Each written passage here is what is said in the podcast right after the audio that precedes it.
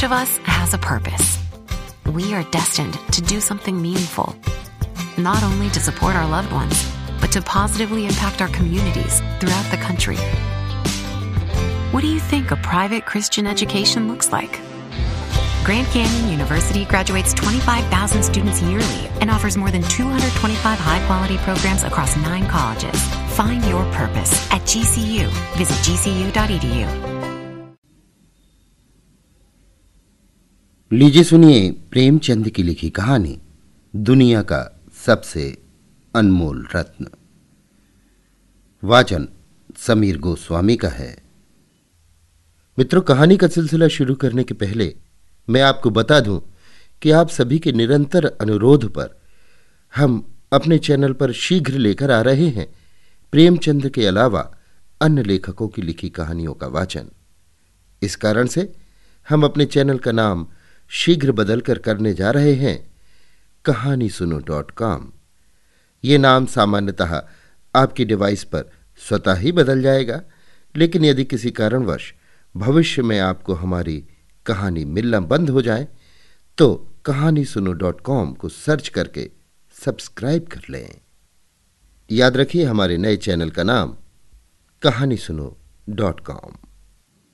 तो सिलसिला शुरू करते हैं प्रेमचंद की लिखी कहानी दुनिया का सबसे अनमोल रत्न की, मेरी यानी समीर गोस्वामी की आवाज में। दिलफिगार एक कटीले पेड़ के नीचे दामन चाक किए बैठा हुआ खून के आंसू बहा रहा था। वो सौंदर्य की देवी यानी मलका दिलफरेब का सच्चा और जान देने वाला प्रेमी था। उन प्रेमियों में नहीं जो इत्र फुलेल में बसकर और शानदार कपड़ों से सजकर आशिक के वेश में माशूकियत का दम भरते हैं, बल्कि उन सीधे सादे भोले भाले फिदाइयों में जो जंगल और पहाड़ों से सर टकराते हैं और फरियाद मचाते फिरते हैं। दिलफरेब ने उससे कहा था कि अगर तू मेरा सच्चा प्रेमी है तो जा और दुनिया की सबसे अनमोल चीज़ लेकर मेरे दरबार में आ, तब मैं तुझे अपनी गुलामी में कबूल करूँगी। अगर तुझे वो चीज़ न मिले तो खबरदार इधर रुख न करना, वरना सूली पर खिंचवा दूंगी। दिलफिगार को अपनी भावनाओं के प्रदर्शन का, शिकवे शिकायत का, प्रेमिका के सौंदर्य दर्शन का तनिक भी अवसर न दिया गया। दिलफरेब ने ज्यों ही ये फैसला सुनाया, उसके चौबदारों ने गरीब दिलफिगार को धक्के देकर बाहर निकाल दिया और आज तीन दिन से ये आफत का मारा आदमी उसी कटीले पेड़ के नीचे उसी भयानक मैदान में बैठा हुआ सोच रहा है कि क्या करूं, दुनिया की सबसे अनमोल चीज़ मुझको मिलेगी? नामुमकिन। और वो है क्या? कारों का खजाना, आबे हयात, खुसरो का ताज, जाम जम, तख्त ताउस, परवेज की दौलत। नहीं, ये चीज़ें हरगिज़ नहीं। दुनिया में ज़रूर इनसे भी महंगी, इनसे भी अनमोल चीज़ें मौजूद हैं, मगर वो क्या है, कहाँ है, कैसे मिलेंगी? या खुदा, मेरी मुश्किल क्यों कर आसान होगी? दिलफिगार इन्हीं ख्यालों में चक्कर खा रहा था और अक्ल कुछ काम न करती थी। मुनीर शामी को हातिम सा मददगार मिल गया। ऐ काश कोई मेरा भी मददगार हो जाता। ऐ काश मुझे भी उस चीज़ का जो दुनिया की सबसे बेशकीमती चीज़ है नाम बतला दिया जाता। भला से वो चीज़ हाथ ना आती, मगर मुझे इतना तो मालूम हो जाता कि वो किस किस्म की चीज़ है। मैं घड़े बराबर मोती की खोज में जा सकता हूँ। मैं समंदर का गीत, पत्थर का दिल, मौत की आवाज़ और इनसे भी ज़्यादा बेनिशान चीज़ों की तलाश में कमर कस सकता हूँ, मगर दुनिया की सबसे अनमोल चीज़, ये मेरी कल्पना की उड़ान से बहुत ऊपर है। आसमान पर तारे निकल आए थे। दिलफिगार यकायक खुदा का नाम लेकर उठा और एक तरफ को चल खड़ा हुआ। भूखा प्यासा, नंगे बदन, थकन से चूर, वो बरसों वीरानों और आबादियों की खाक छानता फिरा। तलवे कांटों से छलनी हो गए, शरीर में हड्डियां ही हड्डियां दिखाई देने लगीं, मगर वो चीज़ जो दुनिया की सबसे बेशकीमती चीज़ थी ना मिली और न उसका कुछ निशान मिला। एक रोज़ वो भूलता भटकता एक मैदान में जा निकला जहाँ हज़ारों आदमी गोल बांधे खड़े थे। बीच में कई इमामे और चोगे वाले दढ़ियल काजी अफसरी शान से बैठे हुए आपस में कुछ सलाह मशविरा कर रहे थे और इस जमात से ज़रा दूर पर एक सूली खड़ी थी। दिलफिगार कुछ तो कमज़ोरी की वजह से कुछ यहाँ की कैफियत देखने के इरादे से ठिठक गया। क्या देखता है कि कई लोग नंगी तलवारें लिए एक कैदी को, जिसके हाथ पैर में जंजीरें थी, पकड़े चले आ रहे हैं। सूली के पास पहुंचकर सब सिपाही रुक गए और कैदी की हथकड़ियां, बेड़ियां सब उतार ली गईं। इस अभागे आदमी का दामन सैकड़ों बेगुनाहों के खून के छींटों से रंगीन था और उनका दिल नेकी के ख्याल और रहम की आवाज़ से ज़रा भी परिचित न था। उसे काला चोर कहते थे। सिपाहियों ने उसे सूली के तख्ते पर खड़ा कर दिया। मौत की फांसी उसकी गर्दन में डाल दी और जल्लादों ने तख्ता खींचने का इरादा किया कि वो अभागा मुजरिम चीख कर बोला, खुदा के वास्ते मुझे एक पल के लिए फांसी से उतार दो ताकि अपने दिल की आखिरी आरजू निकाल लूँ। ये सुनते ही चारों तरफ सन्नाटा छा गया। लोग अचंभे में आकर ताकने लगे। काजियों ने एक मरने वाले आदमी की अंतिम याचना को रद्द करना उचित न समझा और बदनसीब पापी काला चोर ज़रा देर के लिए फांसी से उतार लिया गया। इसी भीड़ में एक खूबसूरत भोला भाला लड़का एक छड़ी पर सवार होकर अपने पैरों पर उछल उछल फर्जी घोड़ा दौड़ा रहा था और अपनी सादगी की दुनिया में ऐसा मगन था कि जैसे वो इस वक्त सचमुच किसी अरबी घोड़े का शहसवार है। उसका चेहरा उस सच्ची खुशी से कमल की तरह खिला हुआ था जो चंद दिनों के लिए बचपन ही में हासिल होती है और जिसकी याद हमको मरते दम तक नहीं भूलती। उसका दिल अभी तक पाप की गर्द और धूल से अछूता था और मासूमियत उसे अपनी गोद में खिला रही थी। बदनसीब काला चोर फांसी से उतरा। हजारों आंखें उस पर गड़ी हुई थी। वो उस लड़की के पास आया और उसे गोद में उठाकर प्यार करने लगा।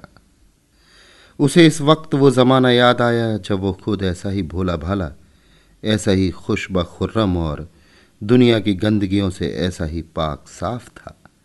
माँ गोदियों में खिलाती थी, बाप बलाएं लेता था और सारा कुनबा जान न्यौछावर करता था। आह, काले चोर के दिल पर इस वक्त बीते हुए दिनों की याद का इतना असर हुआ कि उसकी आँखों से, जिन्होंने दम तोड़ती हुई लाशों को तड़पते देखा और न झपकी, आंसू का एक कतरा टपक पड़ा। दिलफिगार ने लपक कर उस अनमोल मोती को हाथ में ले लिया और उसके दिल ने कहा, बेशक ये दुनिया की सबसे अनमोल चीज़ है जिस पर तख्ते ताउस और जामे जम और आबे हयात और ज़रे परवेज़ सब न्यौछावर हैं।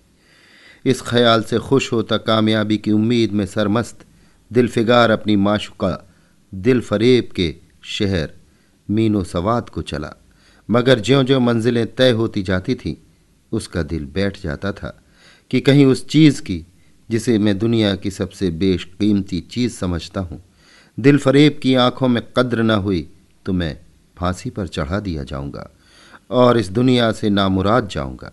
लेकिन जो हो सो हो, अब तो किस्मत आजमाई है। आखिरकार पहाड़ और दरिया तय करते शहर मीनोस्वाद में आ पहुंचा और दिलफरेब की ड्योढ़ी पर जाकर विनती की कि थकान से टूटा हुआ दिलफिगार खुदा के फजल से हुक्म की तालीम करके आया है और आपके कदम चूमना चाहता है।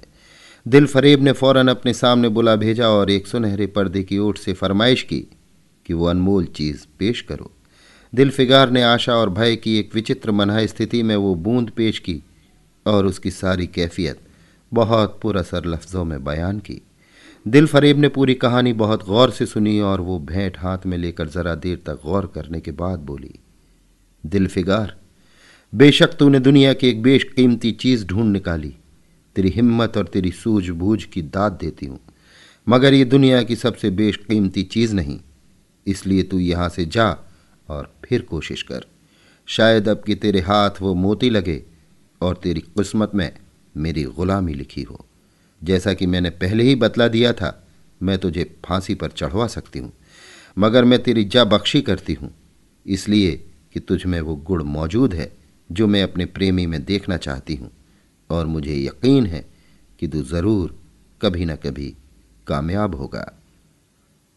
नाकाम और नामुराद दिलफिगार इस माशुकाना हिनायत से ज़रा दिलेर होकर बोला, ऐ दिल की रानी, बड़ी मुद्दत के बाद तेरी ड्योढ़ी पर सजदा करना नसीब होता है।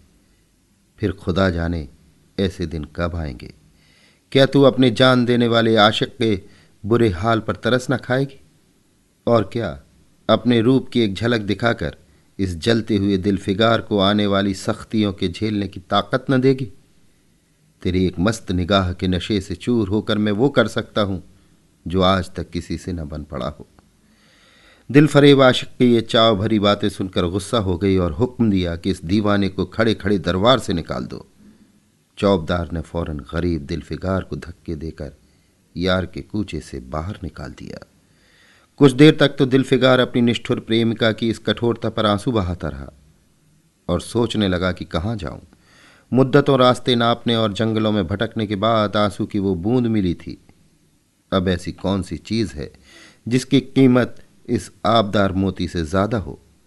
हज़रत खिज्र, तूने सिकंदर को आबे हयात के कुएं का रास्ता दिखाया था, क्या मेरी बाह न पकड़ोगे? सिकंदर सारी दुनिया का मालिक था, मैं तो एक बेघरबार मुसाफिर हूँ। तुमने कितनी ही डूबती किश्तियाँ किनारे लगाई हैं, मुझ गरीब का बेड़ा भी पार करो। ये आली मुकाम जिब्रील, कुछ तुम ही इस नीम जान दुखी आशिक पर तरस खाओ। तुम खुदा के एक ख़ास दरबारी हो, क्या मेरी मुश्किल आसान न करोगे? गरज ये कि दिलफिगार ने बहुत फरियाद मचाई मगर उसका हाथ पकड़ने के लिए कोई सामने न आया। आखिर निराश होकर वो पागलों की तरह दोबारा एक तरफ को चल खड़ा हुआ। दिलफिगार ने पूरब से पश्चिम तक और उत्तर से दक्षिण तक कितने ही जंगलों और वीरानों की खाक छानी। कभी बर्फिस्तान चोटियों पर सोया, कभी डरावनी घाटियों में भटकता फिरा, मगर जिस चीज़ की धुन थी वो न मिली।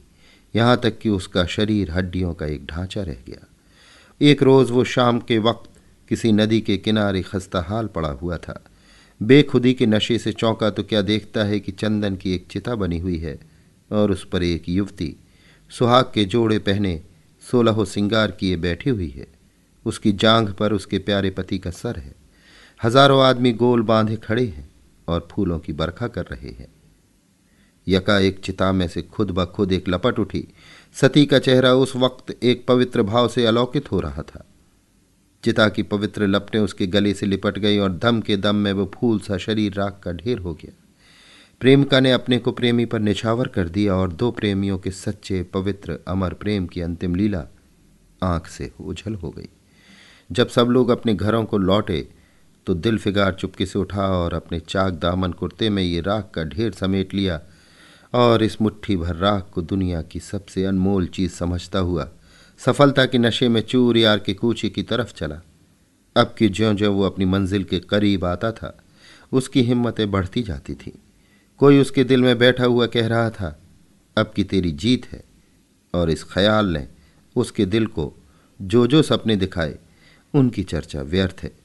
आखिरकार वो शहर मीनोस्वाद में दाखिल हुआ और दिलफरेब की ऊंची ड्योहड़ी पर जाकर खबर दी कि दिलफिगार सुरखरू होकर लौटा है और हुजूर के सामने आना चाहता है।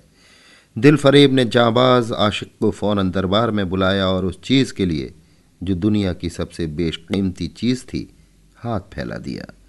दिलफिगार ने हिम्मत करके उसकी चांदी जैसी कलाई को चूम लिया और मुट्ठी भर राख को उसकी हथेली में रखकर सारी कैफियत दिल को पिघला देने वाले लफ्ज़ों में कह सुनाई और सुंदर प्रेमिका के होठों से अपनी किस्मत का मुबारक फैसला सुनने के लिए इंतज़ार करने लगा। दिलफरेब ने उस मुट्ठी भर राख को आंखों से लगा लिया और कुछ देर तक विचारों के सागर में डूबे रहने के बाद बोली, ऐ जान निछावर करने वाले आशिक दिलफिगार, बेशक ये राख जो तू लाया है, जिसमें लोहे को सोना कर देने वाली सिफत है, दुनिया की बहुत बेशकीमती चीज़ है और मैं सच्चे दिल से तेरी एहसानमंद हूँ कि तूने ऐसी अनमोल भेंट मुझे दी, मगर दुनिया में इससे भी ज़्यादा अनमोल कोई चीज़ है। जा उसे तलाश कर और तब मेरे पास आ। मैं तहे दिल से दुआ करती हूँ कि खुदा तुझे कामयाब करे। ये कहकर वो सुनहरे पर्दे से बाहर आई और माशुकाना अदा से अपने रूप का जलवा दिखाकर फिर नज़रों से ओझल हो गई। एक बिजली थी कि कौंधी और फिर बादलों के पर्दे में छिप गई। अभी दिलफिगार के होशो हवास ठिकाने पर न आने पाए थे कि चौबदार ने मुलामियत से उसका हाथ पकड़कर यार के कूचे से उसको निकाल दिया और फिर तीसरी बार वो प्रेम का पुजारी निराशा के अथाह समुंदर में गोता खाने लगा। दिलफिगार का हियाब छूट गया। उसे यकीन हो गया कि मैं दुनिया में इसी तरह नाशाद और नामुराद मर जाने के लिए पैदा किया गया था, और अब इसके सिवा और कोई चारा नहीं कि किसी पहाड़ पर चढ़कर नीचे कूद पड़ूं ताकि माशूक के जुल्मों की फरियाद करने के लिए एक हड्डी भी बाकी ना रहे। वो दीवाने की तरह उठा और गिरता पड़ता एक गगनचुंबी पहाड़ की चोटी पर जा पहुंचा। किसी और समय वो ऐसे ऊंचे पहाड़ पर चढ़ने का साहस न कर सकता था, मगर इस वक्त जान देने के जोश में उसे वो पहाड़ एक मामूली टेकरी से ज़्यादा ऊंचा ना नजर आया। करीब था कि वो नीचे कूद पड़े कि हरे हरे कपड़े पहने हुए और हरा अमामा बांधे एक बुज़ुर्ग एक हाथ में तस्बीह और दूसरे हाथ में लाठी लिए बरामद हुए और हिम्मत बढ़ाने वाले स्वर में बोले, दिलफिगार, नादान दिलफिगार, ये क्या बुज़दिलों जैसी हरकत है। तू मोहब्बत का दावा करता है और तुझे इतनी भी खबर नहीं कि मजबूत इरादा मोहब्बत के रास्ते की पहली मंजिल है। मर्द बन और यों हिम्मत न हार। पूरब की तरफ एक देश है जिसका नाम हिंदुस्तान है, वहाँ जा और तेरी आरजू पूरी होगी। ये कहकर हज़रत खिज्र गायब हो गए। दिलफिगार ने शुक्रिया की नमाज अदा की और ताज़ा हौसले, ताज़ा जोश और अलौकिक सहायता का सहारा पाकर खुश खुश पहाड़ से उतरा और हिंदुस्तान की तरफ चला। मुद्दतों तक कांटों से भरे हुए जंगलों, आग बरसाने वाले रेगिस्तानों, कठिन घाटियों और अलंघ पर्वतों को तय करने के बाद दिलफिगार हिंद की पाक सरजमीन में दाखिल हुआ और एक ठंडे पानी के सोते में सफ़र की तकलीफ़ें धोकर थकान के मारे नदी के किनारे लेट गया। शाम होते होते वो एक चटियल मैदान में जा पहुंचा जहां बेशुमार अधमरी और बेजान लाशें बिना कफन के पड़ी हुई थी। चील कौवे और वहशी दरिंदे मरे पड़े हुए थे और सारा मैदान खून से लाल हो रहा था। ये डरावना दृश्य देखते ही दिलफिगार का जी दहल गया। या खुदा, किस मुसीबत में जान फंसी। मरने वालों का कराहना, सिसकना और एड़ियां रगड़कर जान देना, दरिंदों का हड्डियों को नोचना और गोश्त के लोथड़ों को लेकर भागना, ऐसा हौलनाक सीन दिलफिगार ने कभी न देखा था। यकाएक उसे ख्याल आया, ये लड़ाई का मैदान है और ये लाशें सूरमा सिपाहियों की हैं। इतने में करीब से कराहने की आवाज़ आई। दिलफिगार उस तरफ फिरा तो देखा कि एक लंबा तगड़ा आदमी, जिसका मर्दाना चेहरा जान निकालने की कमज़ोरी से पीला हो गया है, ज़मीन पर सर झुकाए पड़ा हुआ है। सीने से खून का फव्वारा जारी है, मगर आबदार तलवार की मूठ पंजे से अलग नहीं हुई। दिलफिगार ने एक चीथड़ा लेकर घाव के मुंह पर रख दिया ताकि खून रुक जाए और बोला, ए जवा मर्द, तू कौन है। जवा मर्द ने यह सुनकर आंखें खोली और वीरों की तरह बोला, क्या तू नहीं जानता मैं कौन हूँ? क्या तूने आज इस तलवार की काट नहीं देखी? मैं अपनी माँ का बेटा और भारत का सपूत हूँ। ये कहते कहते उसकी त्योरियों पर बल पड़ गए। पीला चेहरा गुस्से से लाल हो गया और आबदार शमशीर फिर अपना जौहर दिखाने के लिए चमक उठी। दिलफिगार समझ गया कि ये इस वक्त मुझे दुश्मन समझ रहा है। नरमी से बोला, ए जवा मर्द, मैं तेरा दुश्मन नहीं हूँ। अपने वतन से निकला हुआ एक गरीब मुसाफिर हूँ, इधर भूलता भटकता आ निकला। बराए मेहरबानी मुझसे यहाँ की कुल कैफियत बयान कर। ये सुनते ही घायल सिपाही बहुत मीठे स्वर में बोला, अगर तू मुसाफिर है तो आ मेरे खून से तर पहलू में बैठ जा, क्योंकि यही दो अंगुल ज़मीन है जो मेरे पास बाकी रह गई है और जो सिवाय मौत के कोई नहीं छीन सकता। अफसोस है कि तू यहाँ ऐसे वक्त आया जब हम तेरा आतिथ्य सत्कार करने के योग्य नहीं। हमारे बाप दादा का देश आज हमारे हाथ से निकल गया और इस वक्त हम बेवतन हैं। मगर पहलू बदल कर हमने हमलावर दुश्मन को बता दिया कि राजपूत अपने देश के लिए कैसी बहादुरी से जान देता है। ये आसपास जो लाशें तू देख रहा है, ये उन लोगों की है जो इस तलवार के घाट उतरे हैं मुस्कुराकर, और गोया कि मैं बेवतन हूँ, मगर गनीमत है कि दुश्मन की ज़मीन पर मर रहा हूँ। सीने के घाव से चीथड़ा निकालकर, क्या तूने ये मरहम रख दिया? खून निकलने दे, इसे रोकने से क्या फ़ायदा? क्या मैं अपने ही देश में ग़ुलामी करने के लिए ज़िंदा रहूं? नहीं, ऐसी ज़िंदगी से मर जाना अच्छा, इससे अच्छी मौत मुमकिन नहीं। जवा मर्द की आवाज़ मध्यम हो गई, अंग ढीले पड़ गए, खून इतना ज़्यादा बहा कि खुद ब खुद बंद हो गया। रह रहकर एक आध बूंद टपक पड़ता था। आखिरकार सारा शरीर बेदम हो गया, दिल की हरकत बंद हो गई और आंखें मुंद गईं। दिलफिगार ने समझा अब काम तमाम हो गया कि मरने वाले ने धीमे से कहा, भारत माता की जय, और उसके सीने से खून का आखिरी कतरा निकल पड़ा। एक सच्चे देश प्रेमी और देशभक्त ने देशभक्ति का हक अदा कर दिया। दिलफिगार पर इस दृश्य का बहुत गहरा असर पड़ा और उसके दिल ने कहा, बेशक दुनिया में खून के इस कतरे से ज़्यादा अनमोल चीज़ कोई नहीं हो सकती।